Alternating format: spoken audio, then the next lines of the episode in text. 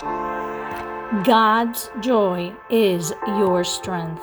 May the Lord bless you and allow us to have a few minutes together with God.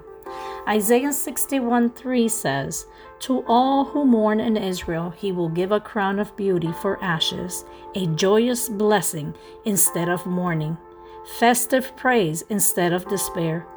In their righteousness, they will be like great oaks that the Lord has planted for his own glory. Joy is not a feeling of happiness that is felt only when things are going well. It's much more than that.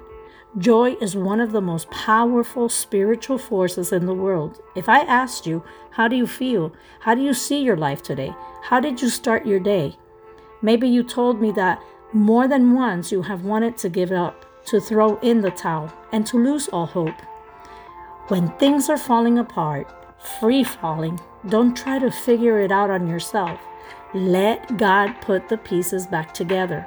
Let God shape your puzzle. Let the Lord, the perfect potter of your life, continue to polish that precious vessel He created that's in you. He will give glory to your life instead of ashes, and joy instead of mourning, comfort your heart, and heal your wounds. He will give you extra strength to keep fighting your battles. He will fill you with His joy and peace, no matter what your life is going through today.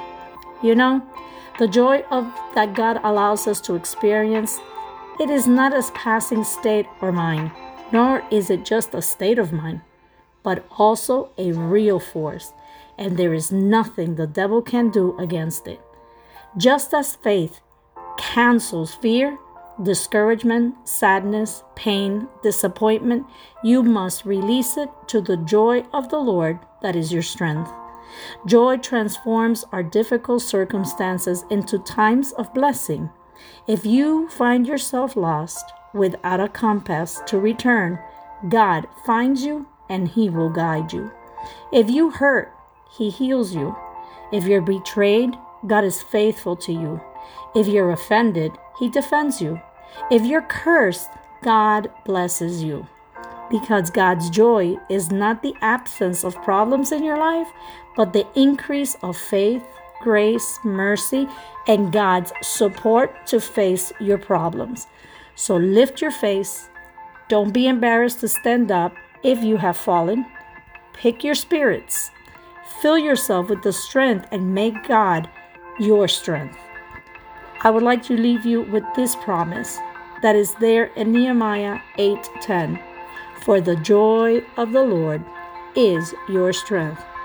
Have a blessed day and remember, God is the source of your joy and exhilaration. Don't let that be taken away. That is your inheritance for you. For the joy of the Lord is your strength.